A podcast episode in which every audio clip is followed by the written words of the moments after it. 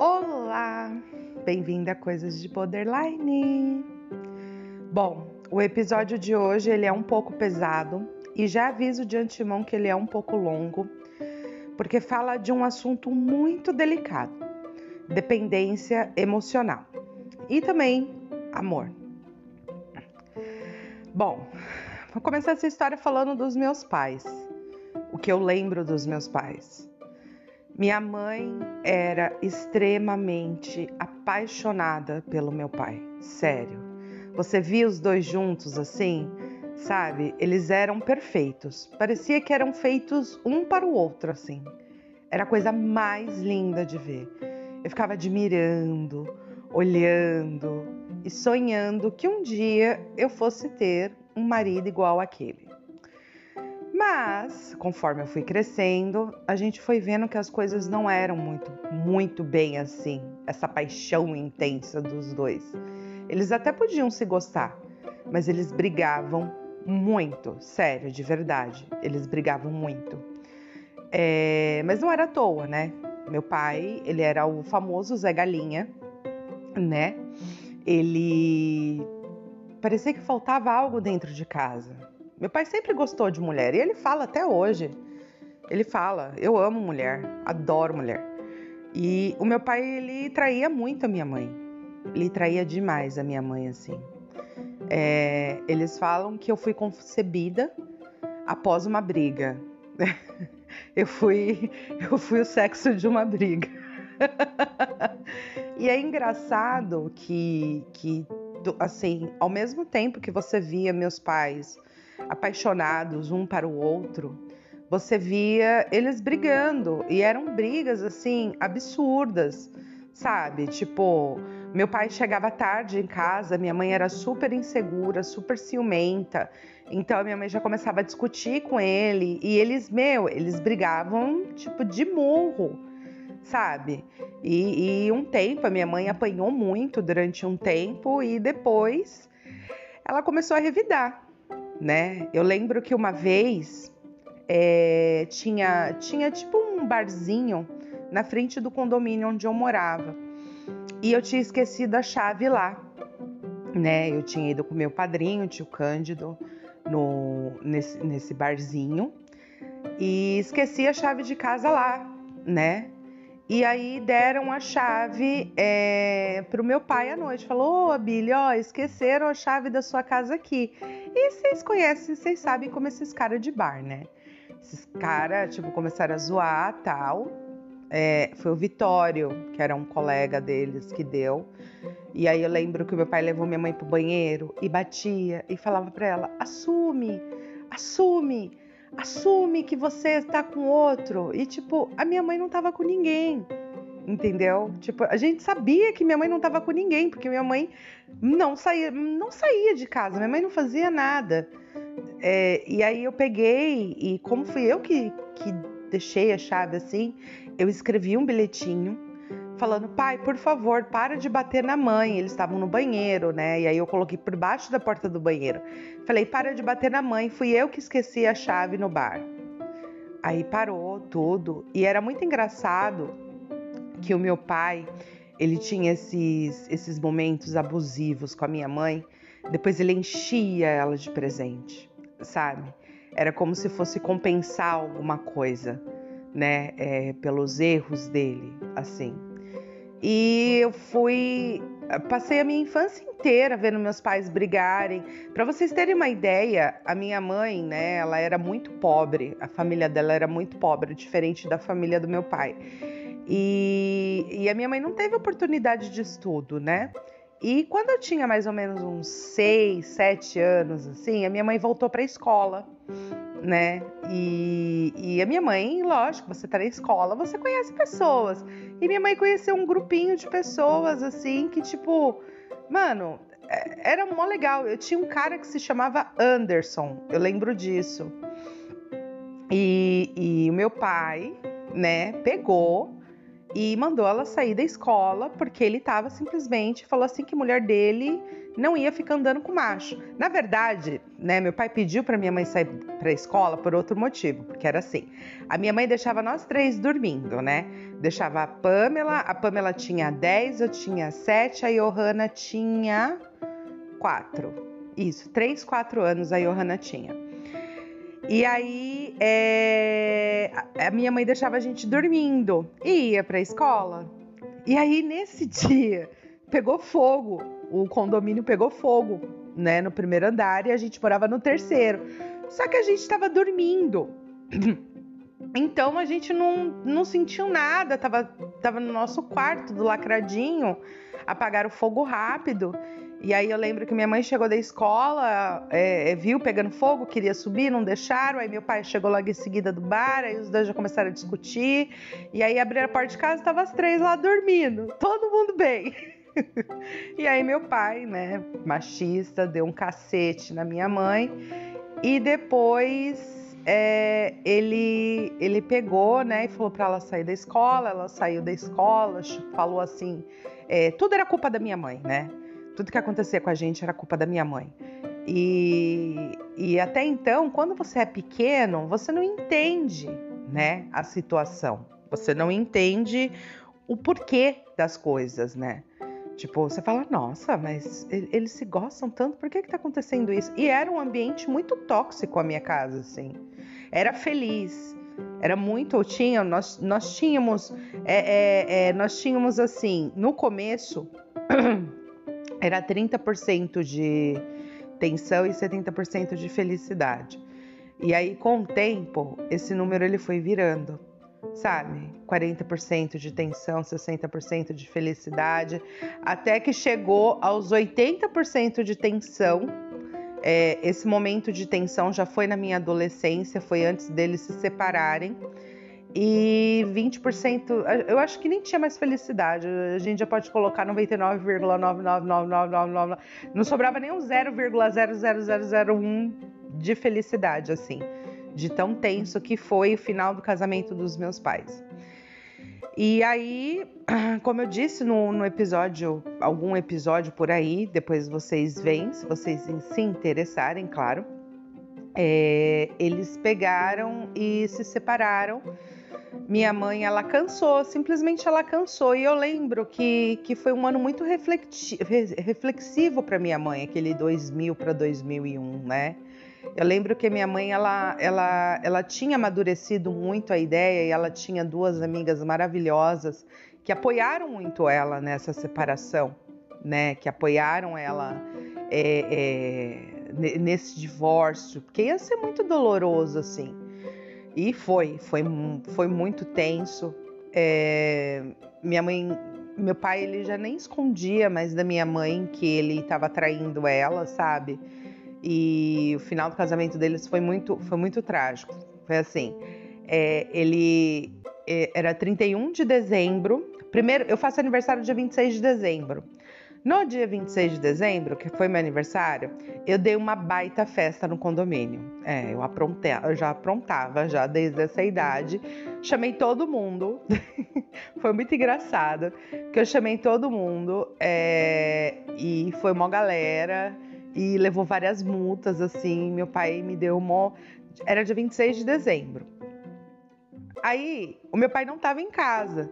No dia seguinte, que chegou as multas, aí o síndico foi lá falando: Valéria, a sua filha colocou mais de 50 pessoas aqui e ficaram fazendo barulho, usaram droga, beberam, não sei o que, não sei o que lá. Beleza. Aí minha mãe foi, foi a surra do chinelo havaiana, que um dia eu conto pra vocês, doeu demais. E aí, beleza, né? Meu pai, meu pai, mano, meu pai me bateu. Gente, bateu, bateu, bateu, bateu, bateu, mas isso não veio ao caso. E aí minha mãe descobriu, foi lavar a roupa do meu pai, descobriu que no dia do meu aniversário, dia 26 de dezembro, ele estava no motel com a amante, né? E ele tinha dito para minha mãe, minha mãe todo ano fazia um bolinho para mim. Até hoje eu faço um bolinho para mim no dia do meu aniversário é, a minha mãe disse, né, Abílio, você não vai vir cantar parabéns para Nathalie?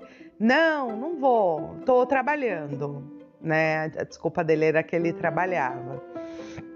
E aí passou, é, no dia 31 de dezembro, é, meu pai recebeu uma ligação da amante. E aí ele falou: tá, eu tava em casa. Tá, tô indo. Eu já tô indo. Não, eu não falei para ela, mas eu já estou indo. E assim, é, a cena foi muito rápida. Eu sei que a minha mãe foi pro banheiro, minha mãe tomou um banho, demorou, e a gente com fome, né? Porque era ano novo, mas eu, eu, eu queria brincar com os meus amigos, né? Eu queria é, extravasar com os meus amigos, porque era ano novo, era do ano 2000 para o ano 2001, a virada do milênio, né? A virada do século, a virada do milênio e, e toda aquela coisa. E aí a minha mãe só falou assim: desce, né? E aí eu desci, né? Eu já queria sair mesmo de casa. É, ela pediu para minha irmã levar a minha irmã mais nova, né, a Johanna, para descer, para ficar lá embaixo tudo. Aí deu meia-noite, a gente, feliz ano novo, feliz ano novo. Aí daqui a pouco só vem alguém e fala: Nathalie, a sua mãe tá jogando as coisas do seu pai pela janela. Aí Tipo, eu falei, meu Deus do céu, meu Deus. E, e, realmente, minha mãe tava jogando tudo do meu pai pela janela. Tudo.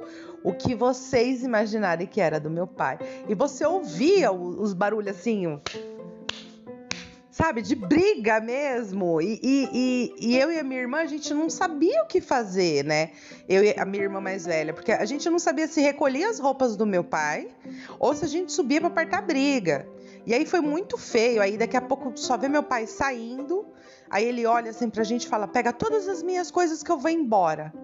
Aí eu e minha irmã pegamos, né, aquele que, que a gente conseguiu, subimos tal. E minha mãe tava chorando, as amigas dela estavam lá em casa. Ela falou assim: chega, acabou. Não vai mais fazer isso comigo. E aí é, elas, eles se separaram meu pai foi embora, meu pai foi embora com a amante. É, foi muito difícil para mim. Eu não entendia na época é, o porquê que ele tinha ido embora de casa. Eu não entendia. A culpa era da minha mãe, eu juro para vocês. Por tudo que é mais sagrado que eu colocava a culpa em cima da minha mãe. Eu falava que a culpa era da minha mãe, que não era culpa de ninguém assim. E aí nós agora vamos passar é, todo esse tempo. Ah, antes, quero falar para vocês. A minha mãe sofreu demais. A minha mãe sofreu muito. A minha mãe chorou muito. A minha mãe, ela ficou de cama, sabe? E, e, foi, e foi uma época decisiva para mim, por causa que foi a época que eu comecei a aprontar. Porque eu não aguentava ver minha mãe daquele jeito. Era muito difícil né? Eu amo a minha mãe e meu pai, assim, eu sou babona deles. Você não faz ideia do, do, do tanto que eu amo meus pais. Mas eu, eu amava muito meu pai, né? Ele, ele, ele era o, o homem da minha vida, assim. E, e aí a minha mãe, eu via minha mãe daquele jeito, eu saía. E aí vamos pular agora é, para anos depois que era o que eu queria falar sobre a dependência emocional. É, eu fui casada já duas vezes. Fui casada a primeira vez. A primeira vez foi um casamento relâmpago com uma pessoa maravilhosa. E eu fui casada agora a segunda vez também, mas foi mais tempo, né? Foram 12 anos de relacionamento e acabou. E, e aí vem todas essas descobertas, né? É, foi, foi até o que eu disse. Você passa por tanto diagnóstico antes de chegar num diagnóstico. E aí eu tive terapia ontem. A terapeuta ainda pegou e falou: Por que, que você acha que você é borderline? Aí você fica assim: Caralho, meu, o que, que eu sou então, cacete? Sabe, se o psiquiatra fala que eu sou, todo mundo fala que eu sou, aí a psicóloga fala que não, isso buga a cabeça da gente. Bom, mas enfim. É, dependência emocional, é, eu vejo assim muito E, primeiro que eu falava para mim que eu nunca ia ter um relacionamento igual ao dos meus pais. E o primeiro eu não tive. Eu posso garantir para vocês. O primeiro foi mesmo desestabilização. Eu não sei falar palavra difícil, gente.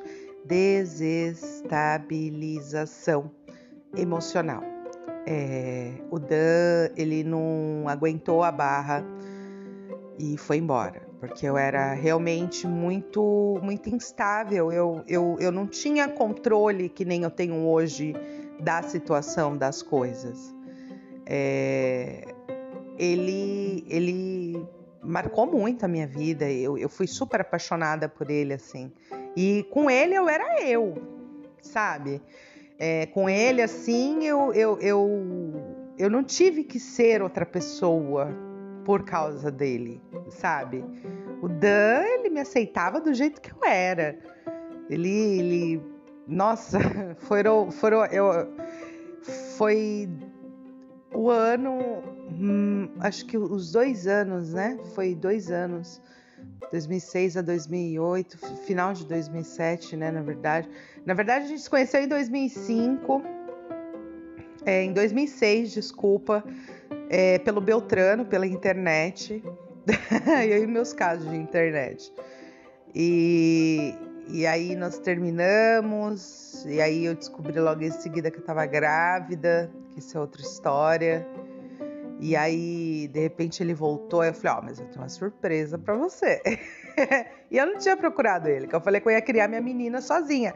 Que eu já sabia que ela era menina, ela não tinha nome. Mentira, o nome dela era para ser Maria Tereza. Ela fala até hoje, nossa, graças a Deus que meu nome não é Maria Tereza. Bom, enfim. E durou um ano o casamento com o Dan. Foi o ano mais intenso das nossas vidas. Foi, foi um ano assim. O cara era muito, tipo, inocente de tudo. E eu falei para ele: vem cá, que eu vou te mostrar o lado perigoso da vida. a gente usou droga, a gente bebeu, a gente zoou, a gente ia pra motel, não tinha que deixar a Cecília, a gente levava a Cecília junto. Ela, meu, sempre na saída do motel ela abria o berreiro. É, lógico, gente, pelo amor de Deus, a gente fazia nada com a criança, né? Porque a gente queria transar e não tinha onde transar, né? Até que a gente é, é, casou e foi morar junto. Aí a gente transava direto, assim. Era uma coisa de louco. E aí é, foi indo, né? Foi. Acabou esse relacionamento. Eu fiquei muito mal. Eu fiquei muito depressiva emocional e eu acho que eu vou encerrar para vocês verem o próximo.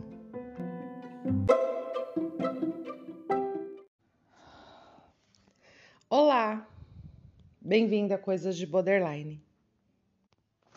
Eu parei abruptamente, né, o, o outro áudio, porque lembrar dói, né? Lembrar das coisas dói.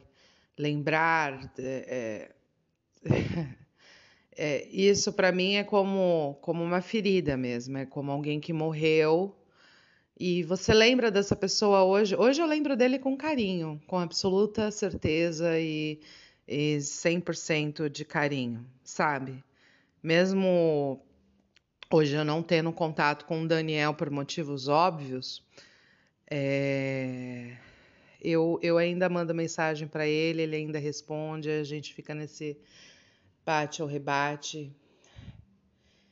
E vamos lá, né? Vamos seguir em frente, porque agora vem a parte delicada da história. É, primeiro eu contei para vocês é, de todo o relacionamento abusivo que os meus pais viviam, no ambiente que eu cresci, um ambiente totalmente tóxico, um ambiente totalmente improvável para uma criança, mas é aquela coisa, vamos ser realistas. Que casais não têm problemas? Que casais é, é, não, não enfrentam discussões ou qualquer coisa do gênero? E eu vendo a situação dos meus pais, eu prometi para mim que eu não ia passar por aquilo. O meu primeiro casamento eu tinha 18 anos, Eu nem sei se eu cheguei a falar. Eu era muito nova, eu tinha, tinha 19 anos, na verdade, 18 para 19 anos. Me separei quando eu fiz 20 para 21. Né? É, então foi, foi muito rápido, assim, foi, foi uma coisa muito rápida. E eu fiquei muito, muito mal. Tipo, o Daniel, ele realmente, ele, ele chegou em casa, assim, foi, foi uma coisa.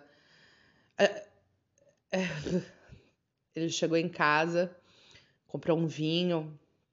Eu lembro que a gente conversava e, e a gente riu e a gente fez amor loucamente essa noite. E aí no dia seguinte eu acordei, eu falei: "O que que você tá fazendo?" Ele estava arrumando as coisas dele, ele falou: "Eu vou embora". Falei, o quê? Ele falou, é, eu vou embora para nunca mais voltar. Eu te amo, mas eu não consigo mais. Aí ele foi embora. Aí veio a história do carro, que eu quebrei o carro. Aí veio o processo judicial, aí veio o processo, veio, veio um monte de coisa, totalmente descontrolada e instável. Não tive realmente essa constância.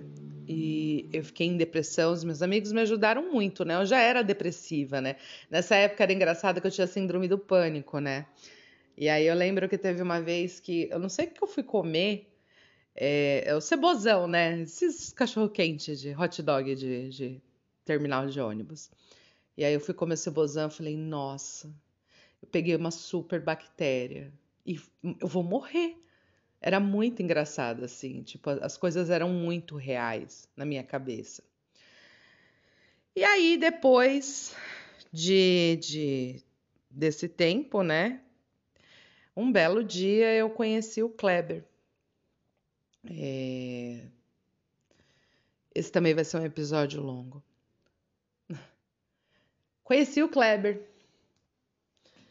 E foi engraçado que eu conheci o Kleber no dia que a Cecília estava completando três anos. E eu estava brigando com o Daniel porque ele não tinha ligado para desejar feliz aniversário para ela. E a Cecília, ela é uma, uma, Ela é que nem eu, assim. Ela é a Nathalie versão Mirim, sabe? E, e aí ela. O Kleber. Eu tava numa Lan House. Eu não, não tava em casa, não tinha computador em casa. Na, na época não tinha celular de última geração, assim. E aí eu peguei, eu ia pra Lan House e, meu, metralhando ele. Aí daqui a pouco eu, cadê minha filha? Aí o Kleber tava segurando, ela tava lá apertando os botões, né? Aí eu falei assim: tira a mão da minha filha. Aí ele falou: não, tudo bem, eu tiro a mão da sua filha, mas eu não tava fazendo nada. Você que é irresponsável de deixar a sua filha aí. Eu falei: ah, você tá brincando com a minha cara, né, maluco? Não acredito que você tá fazendo isso. E aí ali começou um romance. no dia 7 de maio de 2009. 2009, 7 de maio de 2009. É, aí nós saímos, eu lembro que nós saímos, eu só falava do Daniel e depois eu perguntando para ele assim, ele falava que ele só queria me comer, que eu era muito gostosa. Por isso que ele aceitou eu falar do meu ex-marido, né? E, e, eu e o Kleber, a gente sempre foi essa explosão, assim, sabe? É, sabe, sabe, imagina uma, uma, engrenagem, assim, de um carro. Sabe o carro quando vai, ele, ele faz aquele, aquele movimento de explosão da gasolina e o vac, buf, buf. É a mesma coisa eu e o Kleber, assim, a gente sempre foi assim. E aí começou o nosso relacionamento, já começou errado, a gente só queria transar só. a nossa vida era essa, era só oba-oba, tal, aquela coisa. E eu fiquei com ele, aí nós tivemos a nossa primeira briga. Quando nós tivemos a nossa primeira briga, ele falou: acabou. Aí eu olhei pra cara dele e falei: o quê? Aí ele, acabou. Aí eu falei, mas por que acabou? E ele nunca Fala o porquê das coisas. É uma coisa que me irrita profundamente. Eu sei que nem tudo tem resposta, mas me irrita profundamente alguém não me falar o porquê da porra do caralho, do porquê das coisas. Se você tá indo embora, você tem um motivo. Então você tem que falar esse motivo para eu poder corrigir esse motivo, não é mesmo? Ou não, não sei. Mas é isso. Bom, e aí nós tivemos esse primeiro impasse, impasse aonde nós é, é, terminamos por três dias, né? E depois desses três dias, é, nós voltamos, mas nunca mais foi normal assim, sabe? O nosso relacionamento ele sempre foi uma loucura. Ele nunca foi normal, nunca, nunca. Mas nós éramos felizes do nosso jeito, assim. É, é engraçado que o homem que ele é hoje e a mulher que eu sou hoje, nós devemos muito um ao outro, né? Por quem nós somos. Porque nós não éramos ninguém, eu e ele. Nós não éramos ninguém, nós éramos dois pé rapados, assim, com muitos sonhos. É... Eu costumava dizer para ele que nós éramos o Pink e o cérebro, é, e que um matava e o outro enterrava, né? É, que é uma, era uma dupla. E nós éramos uma dupla imbatível, assim. Mas o nosso relacionamento, ele nunca foi um relacionamento normal. Ele era mais ou menos como o relacionamento dos meus pais, assim. Ele era um relacionamento bem pesado. É, tinha muitas brigas, muitas desconfianças. E eu sempre tive receio, na verdade, depois do Daniel, depois de ter visto tudo dos meus pais, de me envolver com alguém. Quem não teria medo de se envolver com alguém, de, de, de ter um relacionamento com alguém? E aí, é, nossa vida foi muito instável. Teve o um momento que nós nos separamos definitivo pela primeira vez. Olha como mulher é trouxa. Daniel voltou, falou: Eu te amo. Falei: Eu também. eu não amava ele, eu amava o dinheiro dele que ele tinha. Eu gostava dele, mas as coisas que ele me dava era mais legal, porque eu sempre quis o poder. Isso é outra história também. E aí é engraçado que Aí eu terminei com o Kleber para poder ficar com o Daniel. Só que aí veio a surpresa. Eu estava grávida da Lorena. Tava grávida. Eu falei, fudeu. Hum. Pra vocês verem que é tão pesado, tão pesado falar sobre isso, que é... Eu tô fumando. Que podia ser um baseado. Mas é um cigarro. Bom, voltando. E aí eu engravidei da Lorena. E aí eu falei, eu não quero que a Lorena tenha a mesma história de vida que a Cecília. E aí eu passei por cima de tudo e continuei com ele. E ele era muito imaturo, eu também era muito imatura, mas eu era briguenta, sabe? É aquela coisa, ah, é o macho escroto. Eu falava, cala a boca, mas é meu macho escroto. E eu nunca fiquei quieta, eu sempre revidei, assim, né? Eu sempre, eu sempre fui muito. É, vai bater? Beleza, mas você vai apanhar também. Eu, eu, era, eu era folgada, eu sou folgada até hoje. E foi indo o nosso relacionamento mas é, houve muito desgaste das duas partes, né? Houve desgaste da minha parte, houve desgaste da parte dele, é, muitos desencontros. Eu, eu, eu tinha o meu mundo, sabe? É, é, eu falei para minha psicóloga uma coisa que é muito verdade. Eu, eu alcancei meu objetivo com o meu ex-marido que era fazer ele ser aceito novamente pelos familiares dele, pela sociedade. Porque ele era uma pessoa muito desacreditada, sabe? O Kleber ele tem uma história de vida muito delicada. Eu não vou expor ele aqui. Eu, eu não acho pertinente expor ele. aqui. É... Mas vem a parte do agora acabou, né? O nosso casamento, ele, ele já não estava bem, ah, nós estávamos muito instável, e aí ele, ele alcançou os objetivos profissionais dele, ele entrou em ascensão, e aconteceu uma coisa muito delicada na minha vida nesse meio tempo, assim, né? É... E ele foi meu apoio. E eu sempre fui muito fechada, né?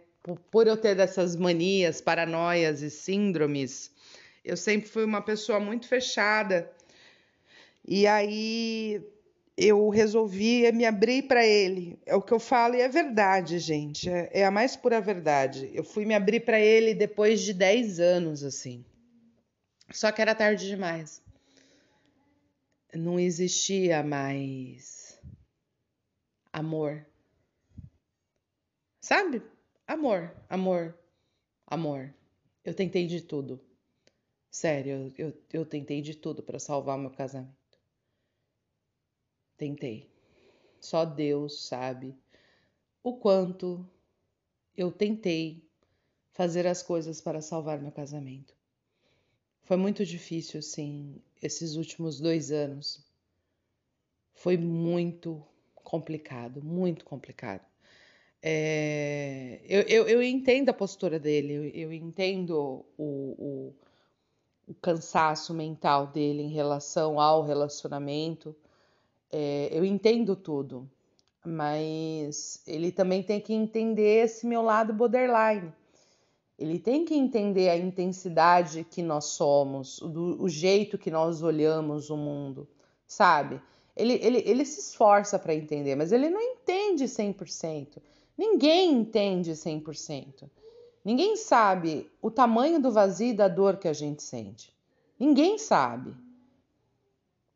Sabe? É, tipo, ninguém, ninguém tem ideia é, é, é, do quão doloroso é você.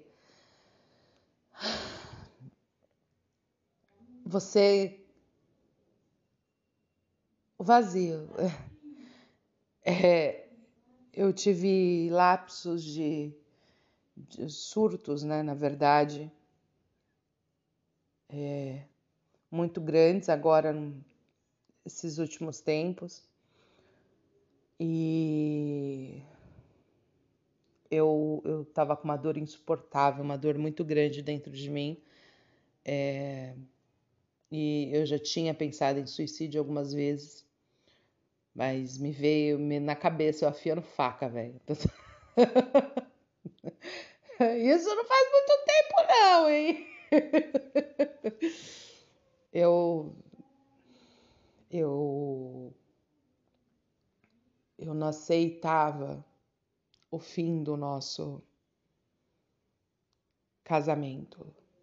Eu não aceitava, eu não entendia. Sabe? É eu, eu não entendia. E se, se hoje eu olhar aqui agora para vocês e falar que eu entendo, eu vou estar tá mentindo. Eu não entendo por que acabou.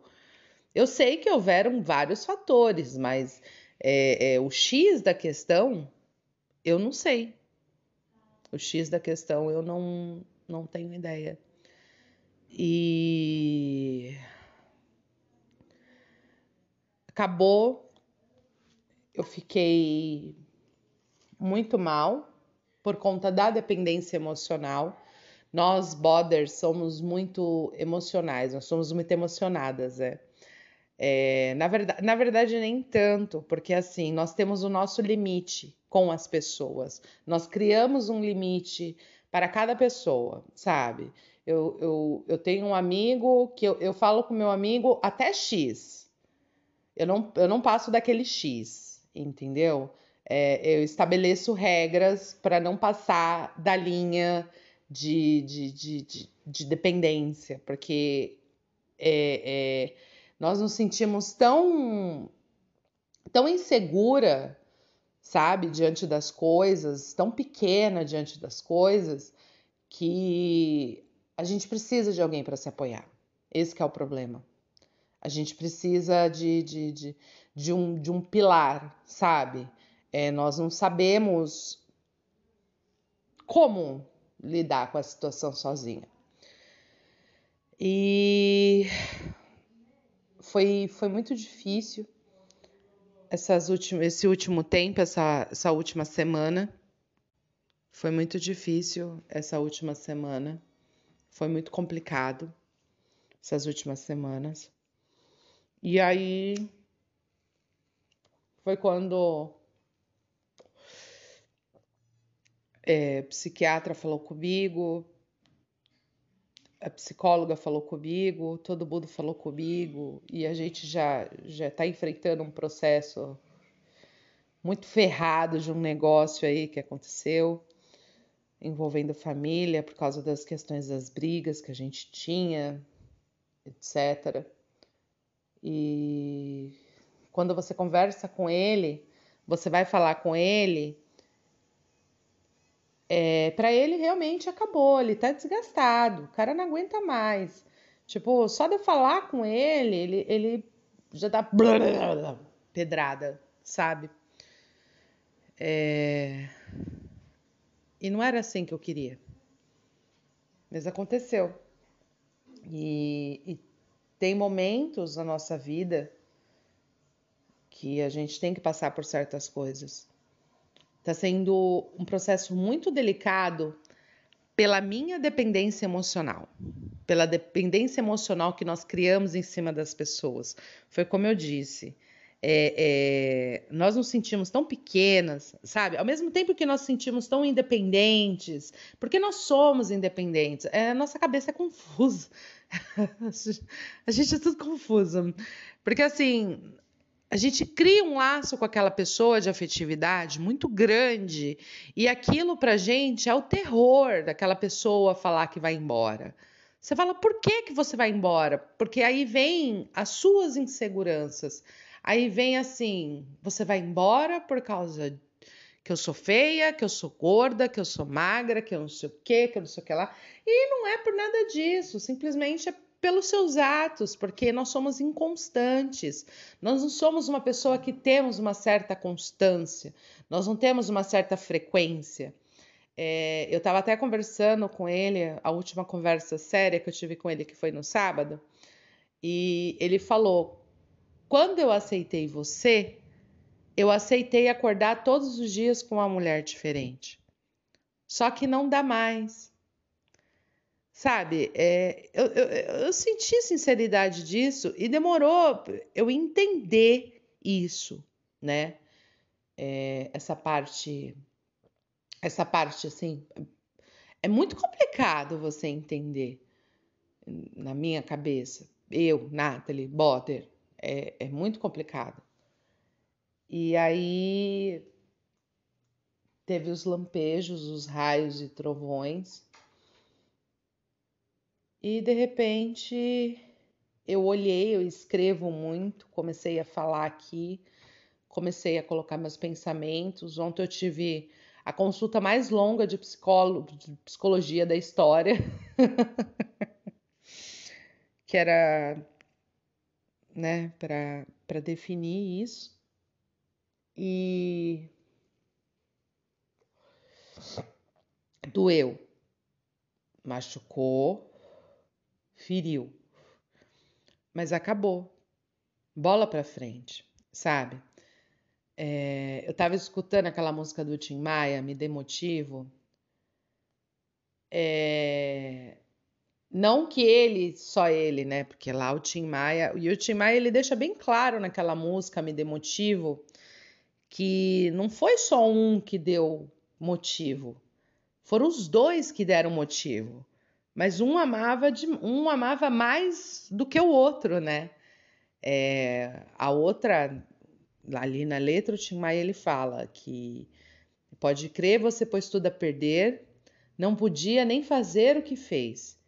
É, e por mais que você tente negar, me deu motivo. Tipo, ele estava se justificando o porquê que estavam acontecendo as coisas. É, é, ele errou e ela errou. Então me, ele deu motivo e ele fala: E quem saiba, um dia eu vai encontrar alguém que me dá motivo. Tipo, me dá motivo para ser feliz. Eu sou uma pessoa em tratamento constante. Eu sou uma pessoa inconstante, eu sou uma pessoa intensa, eu sou uma pessoa muito aleatória. Então, eu acho que agora, no fim do meu casamento, eu não quero mais ninguém. Eu quero sair, quero, quero aprender a beijar, quero transar muito. Mas eu não quero mais ninguém para poder compartilhar minha vida. Porque isso vem lá de trás, sabe? É uma coisa que eu não queria que acontecesse comigo, aconteceu, que era ter o um relacionamento igual aos dos meus pais. E eu tenho duas filhas, sabe? As minhas filhas, elas veem tudo isso. Tomaram que elas tenham a consciência que eu tenho, que eu tive, de tentar lutar contra essa dependência emocional, né? Mas eu já vejo que minha filha mais velha, ela já tá com traços assim com o namorado, é, emocionada, sabe? E eu vejo que isso é culpa minha, culpa de um, um lar tóxico. Então, hoje realmente, de verdade, do fundo do meu coração. É o dia 2. Eu saí do dia 1. Um, por causa que eu levantei, me arrumei e falei: acabou. E acabou. E quem saiba um dia, né, eu possa ficar 100% a gente sabe que não vai, né? Mas que eu possa me curar dessa minha independência emocional. E pedir perdão, né? Por tudo errado que eu fiz. Mas acabou e eu vou sobreviver. I will survive. Eu vou sobreviver.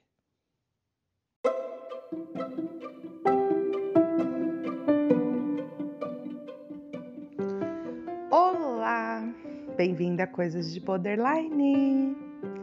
Bom, o episódio de hoje ele é um pouco pesado e já aviso de antemão que ele é um pouco longo, porque fala de um assunto muito delicado: dependência emocional e também amor.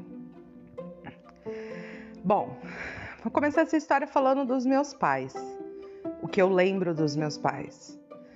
Minha mãe era extremamente apaixonada pelo meu pai. Sério. Você via os dois juntos assim, sabe? Eles eram perfeitos. Parecia que eram feitos um para o outro assim. Era a coisa mais linda de ver. Eu ficava admirando, olhando e sonhando que um dia eu fosse ter um marido igual aquele. Mas, conforme eu fui crescendo, a gente foi vendo que as coisas não eram muito, muito bem assim, essa paixão intensa dos dois. Eles até podiam se gostar, mas eles brigavam muito, sério, de verdade. Eles brigavam muito. É, mas não era à toa, né? Meu pai, ele era o famoso Zé Galinha, né? Ele Parecia que faltava algo dentro de casa. Meu pai sempre gostou de mulher e ele fala até hoje. Ele fala: Eu amo mulher, adoro mulher. E o meu pai, ele traía muito a minha mãe. Ele traía demais a minha mãe, assim. É, eles falam que eu fui concebida após uma briga. eu fui, eu fui o sexo de uma briga. e é engraçado que, que assim, ao mesmo tempo que você via meus pais apaixonados um para o outro, você via eles brigando e eram brigas assim absurdas, sabe? Tipo, meu pai chegava tarde em casa, minha mãe era super insegura, super ciumenta. Então minha mãe já começava a discutir com ele e eles, meu, eles brigavam tipo de murro sabe? E, e um tempo, a minha mãe apanhou muito durante um tempo e depois ela começou a revidar, né? Eu lembro que uma vez é, tinha, tinha tipo um barzinho na frente do condomínio onde eu morava e eu tinha esquecido a chave lá, né? Eu tinha ido com meu padrinho, tio Cândido, no, nesse, nesse barzinho e esqueci a chave de casa lá, né? E aí deram a chave é, para o meu pai à noite. Falou, ô Abílio, ó, esqueceram a chave da sua casa aqui. E vocês conhecem, vocês sabem como esses caras de bar, né? Esses caras, tipo, começaram a zoar tal. É, foi o Vitório, que era um colega deles, que deu. E aí eu lembro que meu pai levou minha mãe pro banheiro e batia e falava para ela: assume, assume assume que você está com outro. E tipo, a minha mãe não estava com ninguém. Entendeu? Tipo, a gente sabia que minha mãe não estava com ninguém, porque minha mãe não saía, não saía de casa, minha mãe não fazia nada. É, e aí eu peguei, e como fui eu que, que deixei a chave assim, eu escrevi um bilhetinho falando: pai, por favor, para de bater na mãe. Eles estavam no banheiro, né? E aí eu coloquei por baixo da porta do banheiro. Falei: para de bater na mãe. Fui eu que esqueci a chave no bar. Aí parou tudo. E era muito engraçado que o meu pai, ele tinha esses, esses momentos abusivos com a minha mãe. Depois ele enchia ela de presente, sabe? Era como se fosse compensar alguma coisa, né? É, pelos erros dele, assim. E eu fui. Passei a minha infância inteira vendo meus pais brigarem. Para vocês terem uma ideia, a minha mãe, né, ela era muito pobre, a família dela era muito pobre, diferente da família do meu pai. E, e a minha mãe não teve oportunidade de estudo, né? E quando eu tinha mais ou menos uns 6, 7 anos, assim, a minha mãe voltou para a escola né? E, e, a minha mãe, lógico, você tá na escola, você conhece pessoas. E minha mãe conheceu um grupinho de pessoas, assim, que tipo, mano, é, era mó legal. Eu tinha um cara que se chamava Anderson, eu lembro disso. E, e o meu pai, né, pegou e mandou ela sair da escola porque ele tava simplesmente, falou assim que mulher dele não ia ficar andando com macho. Na verdade, né, meu pai pediu para minha mãe sair para a escola por outro motivo, porque era assim. A minha mãe deixava nós três dormindo, né? Deixava a Pamela, a Pamela tinha 10, eu tinha 7, a Johanna tinha 4. Isso, 3, 4 anos a Johanna tinha. E aí é, a minha mãe deixava a gente dormindo e ia para a escola. E aí nesse dia pegou fogo o condomínio pegou fogo, né, no primeiro andar e a gente morava no terceiro. Só que a gente estava dormindo. Então a gente não, não sentiu nada, tava, tava no nosso quarto do lacradinho, apagaram o fogo rápido. E aí eu lembro que minha mãe chegou da escola, é, é, viu pegando fogo, queria subir, não deixaram. Aí meu pai chegou logo em seguida do bar, aí os dois já começaram a discutir. E aí abriram a porta de casa, tava as três lá dormindo, todo mundo bem. e aí meu pai, né, machista, deu um cacete na minha mãe e depois é, ele ele pegou, né, e falou para ela sair da escola. Ela saiu da escola, falou assim, é, tudo era culpa da minha mãe, né? Tudo que acontecia com a gente era culpa da minha mãe. E, e até então, quando você é pequeno, você não entende, né, a situação. Você não entende o porquê das coisas, né? Tipo, você fala, nossa, mas eles se gostam tanto, por que que tá acontecendo isso? E era um ambiente muito tóxico a minha casa, assim. Era feliz, era muito, tinha, nós, nós tínhamos, é, é, é, nós tínhamos assim, no começo, era 30% de tensão e 70% de felicidade. E aí, com o tempo, esse número ele foi virando sabe? 40% de tensão, 60% de felicidade, até que chegou aos 80% de tensão. É, esse momento de tensão já foi na minha adolescência, foi antes deles se separarem. E 20%, eu acho que nem tinha mais felicidade. A gente já pode colocar 99,99999. Não sobrava nem um 0,00001 de felicidade, assim de tão tenso que foi o final do casamento dos meus pais. E aí, como eu disse no, no, episódio, algum episódio por aí, depois vocês veem, se vocês se interessarem, claro. É, eles pegaram e se separaram. Minha mãe, ela cansou, simplesmente ela cansou. E eu lembro que, que foi um ano muito reflexivo para minha mãe, aquele 2000 para 2001, né? Eu lembro que minha mãe ela, ela, ela tinha amadurecido muito a ideia e ela tinha duas amigas maravilhosas que apoiaram muito ela nessa separação, né? Que apoiaram ela é, é, nesse divórcio, porque ia ser muito doloroso assim. E foi, foi, foi muito tenso. É, minha mãe, meu pai, ele já nem escondia mais da minha mãe que ele estava traindo ela, sabe? E o final do casamento deles foi muito, foi muito trágico. Foi assim, é, ele é, era 31 de dezembro. Primeiro, eu faço aniversário dia 26 de dezembro. No dia 26 de dezembro, que foi meu aniversário, eu dei uma baita festa no condomínio. É, eu aprontei, eu já aprontava já desde essa idade. Chamei todo mundo. foi muito engraçado, porque eu chamei todo mundo é, e foi uma galera e levou várias multas, assim. Meu pai me deu uma. Era dia 26 de dezembro. Aí, o meu pai não estava em casa. No dia seguinte, que chegou as multas, aí o síndico foi lá falando: Valéria, a sua filha colocou mais de 50 pessoas aqui e ficaram fazendo barulho, usaram droga, beberam, não sei o que, não sei o que lá. Beleza. Aí minha mãe foi, foi a surra do chinelo havaiana, que um dia eu conto pra vocês, doeu demais. E aí, beleza, né? Meu pai, meu pai, mano, meu pai me bateu. Gente, bateu, bateu, bateu, bateu, bateu mas isso não veio ao caso. E aí minha mãe descobriu, foi lavar a roupa do meu pai, descobriu que no dia do meu aniversário, dia 26 de dezembro, ele estava no motel com a amante né? E ele tinha dito para minha mãe, minha mãe todo ano fazia um bolinho para mim. Até hoje eu faço um bolinho para mim no dia do meu aniversário. É, a minha mãe disse, né, Abílio, você não vai vir cantar parabéns para Nathalie? Não, não vou, tô trabalhando, né? A desculpa dele era que ele trabalhava. E aí passou, é, no dia 31 de dezembro, é, meu pai recebeu uma ligação da amante. E aí ele falou: tá, eu tava em casa. Tá, tô indo. Eu já tô indo. Não, eu não falei para ela, mas eu já estou indo.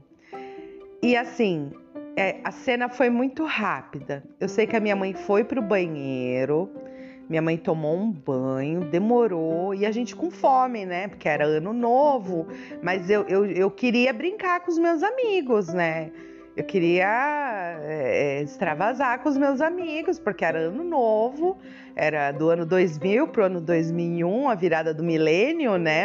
A virada do século, a virada do milênio e, e toda aquela coisa. E aí a minha mãe só falou assim: desce né?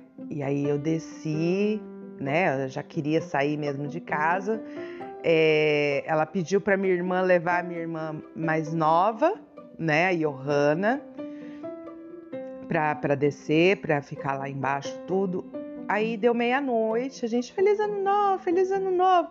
Aí daqui a pouco só vem alguém e fala: Nathalie, a sua mãe tá jogando as coisas do seu pai pela janela.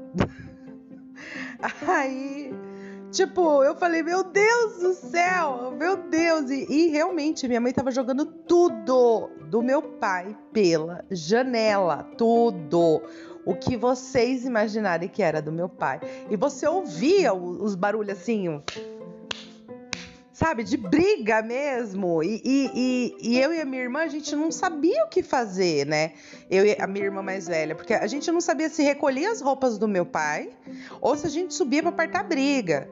E aí foi muito feio. Aí daqui a pouco só vê meu pai saindo. Aí ele olha assim pra gente e fala: pega todas as minhas coisas que eu vou embora. Aí eu e minha irmã pegamos, né, aquele que, que a gente conseguiu, subimos tal, e minha mãe tava chorando, as amigas dela estavam lá em casa, ela falou assim: chega, acabou. Não vai mais fazer isso comigo. E aí é, elas, eles se separaram. Meu pai foi embora, meu pai foi embora com a amante. É, foi muito difícil para mim. Eu não entendia na época é, o porquê que ele tinha ido embora de casa. Eu não entendia. A culpa era da minha mãe, eu juro para vocês. Por tudo que é mais sagrado que eu colocava a culpa em cima da minha mãe. Eu falava que a culpa era da minha mãe, que não era culpa de ninguém assim. E aí nós agora vamos passar é, todo esse tempo. Ah, antes, quero falar para vocês. A minha mãe sofreu demais. A minha mãe sofreu muito. A minha mãe chorou muito. A minha mãe, ela ficou de cama, sabe? E, e, foi, e foi uma época decisiva para mim, por causa que foi a época que eu comecei a aprontar. Porque eu não aguentava ver minha mãe daquele jeito. Era muito difícil né? Eu amo a minha mãe e meu pai, assim, eu sou babona deles. Você não faz ideia do, do, do tanto que eu amo meus pais. Mas eu, eu amava muito meu pai, né? Ele, ele, ele era o, o homem da minha vida, assim. E, e aí a minha mãe, eu via minha mãe daquele jeito, eu saía. E aí vamos pular agora é, para anos depois que era o que eu queria falar sobre a dependência emocional. É, eu fui casada já duas vezes. Fui casada a primeira vez. A primeira vez foi um casamento relâmpago com uma pessoa maravilhosa. E eu fui casada agora a segunda vez também, mas foi mais tempo, né? Foram 12 anos de relacionamento e acabou. E, e aí vem todas essas descobertas, né? É, foi, foi até o que eu disse. Você passa por tanto diagnóstico antes de chegar num diagnóstico. E aí eu tive terapia ontem. A terapeuta ainda pegou e falou: Por que, que você acha que você é borderline? Aí você fica assim: Caralho, meu, o que, que eu sou então, cacete? Sabe, se o psiquiatra fala que eu sou, todo mundo fala que eu sou, aí a psicóloga fala que não, isso buga a cabeça da gente. Bom, mas enfim. É, dependência emocional, é, eu vejo assim muito. É, primeiro que eu falava para mim que eu nunca ia ter um relacionamento igual ao dos meus pais. E o primeiro eu não tive. Eu posso garantir para vocês. O primeiro foi mesmo desestabilização. Eu não sei falar palavra difícil, gente. Desestabilização emocional. É, o Dan, ele não aguentou a barra e foi embora, porque eu era realmente muito, muito instável. Eu, eu, eu não tinha controle que nem eu tenho hoje da situação das coisas. É, ele, ele marcou muito a minha vida. Eu, eu fui super apaixonada por ele, assim. E com ele eu era eu, sabe? é, com ele assim, eu, eu, eu, eu não tive que ser outra pessoa por causa dele, sabe? O Dan, ele me aceitava do jeito que eu era. Ele, ele nossa, foram, foram, eu, foi o ano, hum, acho que os dois anos, né? Foi dois anos 2006 a 2008, final de 2007, né, na verdade. Na verdade, a gente se conheceu em 2005, é, em 2006, desculpa, é, pelo Beltrano, pela internet. eu e meus casos de internet. E, e aí nós terminamos, e aí eu descobri logo em seguida que eu tava grávida, que isso é outra história. E aí, de repente, ele voltou. Eu falei: Ó, oh, mas eu tenho uma surpresa para você. e eu não tinha procurado ele, que eu falei que eu ia criar minha menina sozinha. Que eu já sabia que ela era menina, ela não tinha nome. Mentira, o nome dela era para ser Maria Tereza. Ela fala até hoje: Nossa, graças a Deus que meu nome não é Maria Tereza. Bom, enfim. E durou um ano o casamento com o Dan. Foi o ano mais intenso das nossas vidas. Foi, foi um ano assim cara era muito, tipo, inocente de tudo. E eu falei para ele: vem cá, que eu vou te mostrar o lado perigoso da vida. a gente usou droga, a gente bebeu, a gente zoou, A gente ia pra motel, não tinha que deixar a Cecília, a gente levava a Cecília junto. Ela, meu, sempre na saída do motel ela abria o berreiro. É, lógico, gente, pelo amor de Deus, a gente fazia nada com a criança, mas é porque a gente queria transar e não tinha onde transar, né? Até que a gente é, é, casou e foi morar junto. Aí a gente transava direto, assim. Era uma coisa de louco. E aí é, foi indo, né? Foi. Acabou esse relacionamento. Eu fiquei muito mal. Eu fiquei muito depressiva. emocional. E eu acho que eu vou encerrar para vocês verem o próximo.